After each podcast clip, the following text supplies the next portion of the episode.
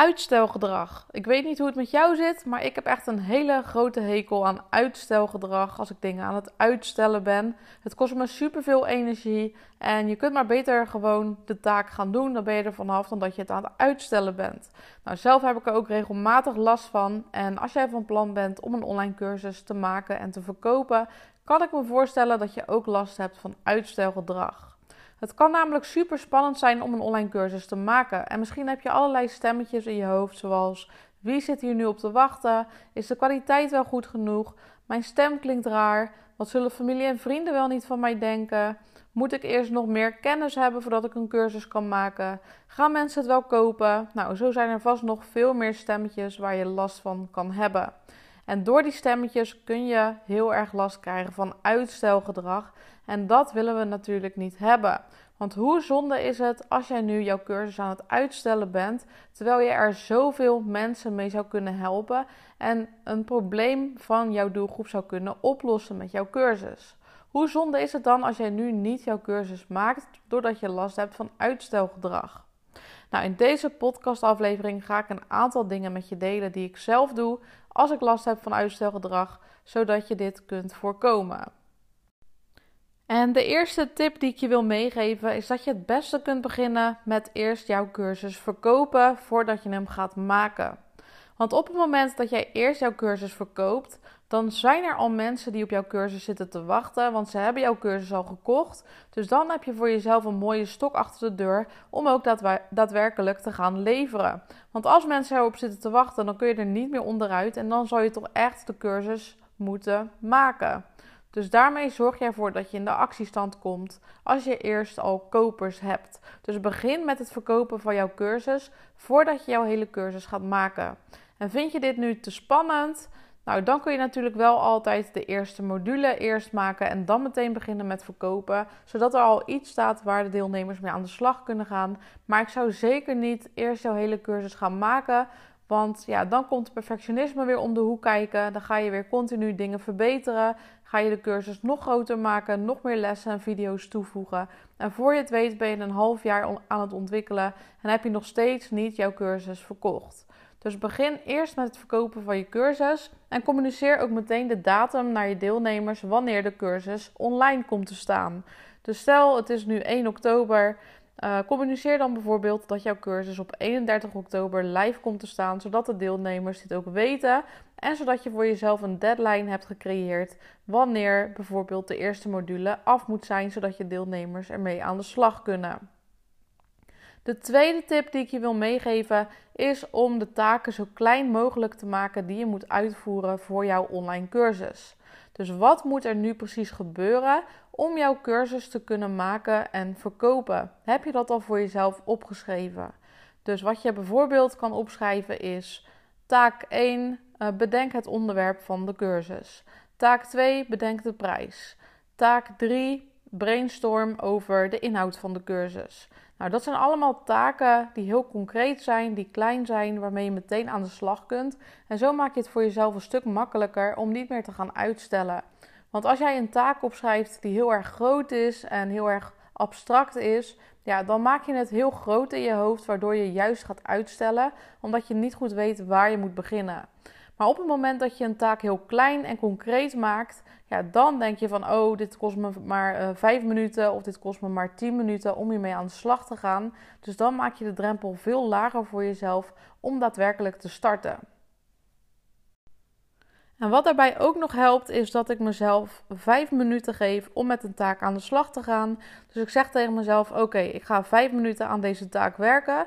Nou, op die manier kom ik in ieder geval in de actiestand. En na die 5 minuten dan zit ik vaak gewoon lekker in de flow en dan ga ik door met die taak.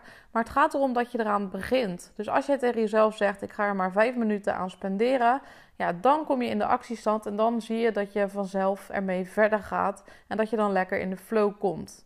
Dus hoe kom je in de flow? Door gewoon te beginnen. Dan gaan we door met tip 3 en dat is: keep it simple.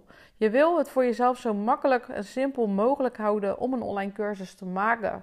Dus maak het niet zo complex voor jezelf. Je hebt niet allerlei dure apparatuur nodig, allerlei tools nodig om een cursus te maken.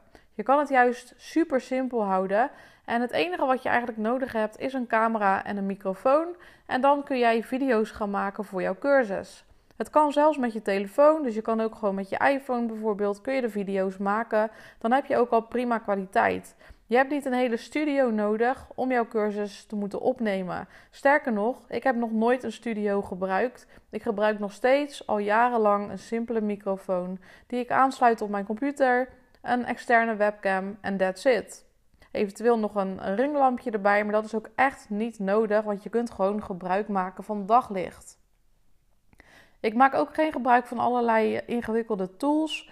Ik klik gewoon op mijn computer op opnemen en dan ga ik een video opnemen.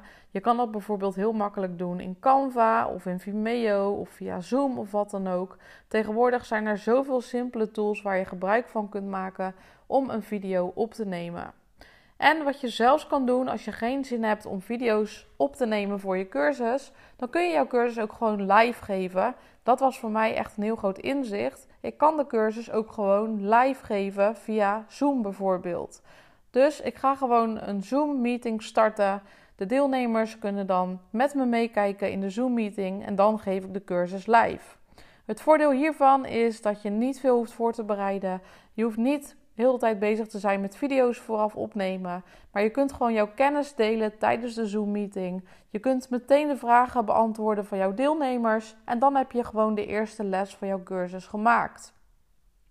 Dus jouw cursus kan ook bestaan uit live sessies met deelnemers. Het hoeft niet vooraf opgenomen te zijn. Dat kan je ook altijd later nog doen. Dus stel je geeft de eerste keer je cursus live en je wilt daarna wel gewoon vooraf opgenomen video's hebben, kan je die later altijd nog maken. Dus dat je dan jouw Zoom-sessies gaat opsplitsen in aparte video's en dat je die eventueel weer opnieuw opneemt.